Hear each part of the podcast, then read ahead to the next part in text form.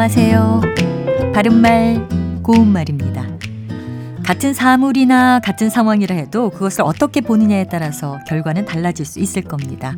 마찬가지로 어떤 일에서 실패했을 때 거기서 그냥 다 포기하지 않고 생각을 좀 달리 한다면 오히려 전화위복의 기회가 될 수도 있을 겁니다.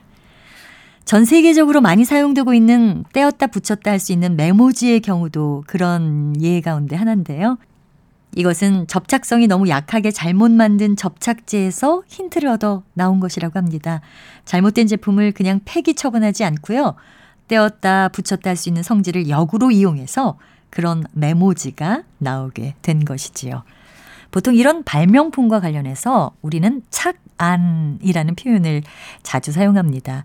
여러분은 착안이란 단어를 어떤 뜻으로 알고 사용하시나요? 새로운 생각이나 방법을 얻었다라는 뜻으로 생각해서 새로운 용도를 착안했다처럼 쓰는 경우가 있습니다. 그런데 착안이란 단어에서 안자는 계획이나 생각이란 뜻으로 많이 사용하는 책상 안자를 쓰지 않고요. 눈 안자를 사용합니다. 따라서 차가는 어떤 일을 주의하여 봄 또는 어떤 문제를 해결하기 위한 실마리를 잡음을 뜻합니다. 그는 눈의 구조에 착안하여 사진기를 발명하였다.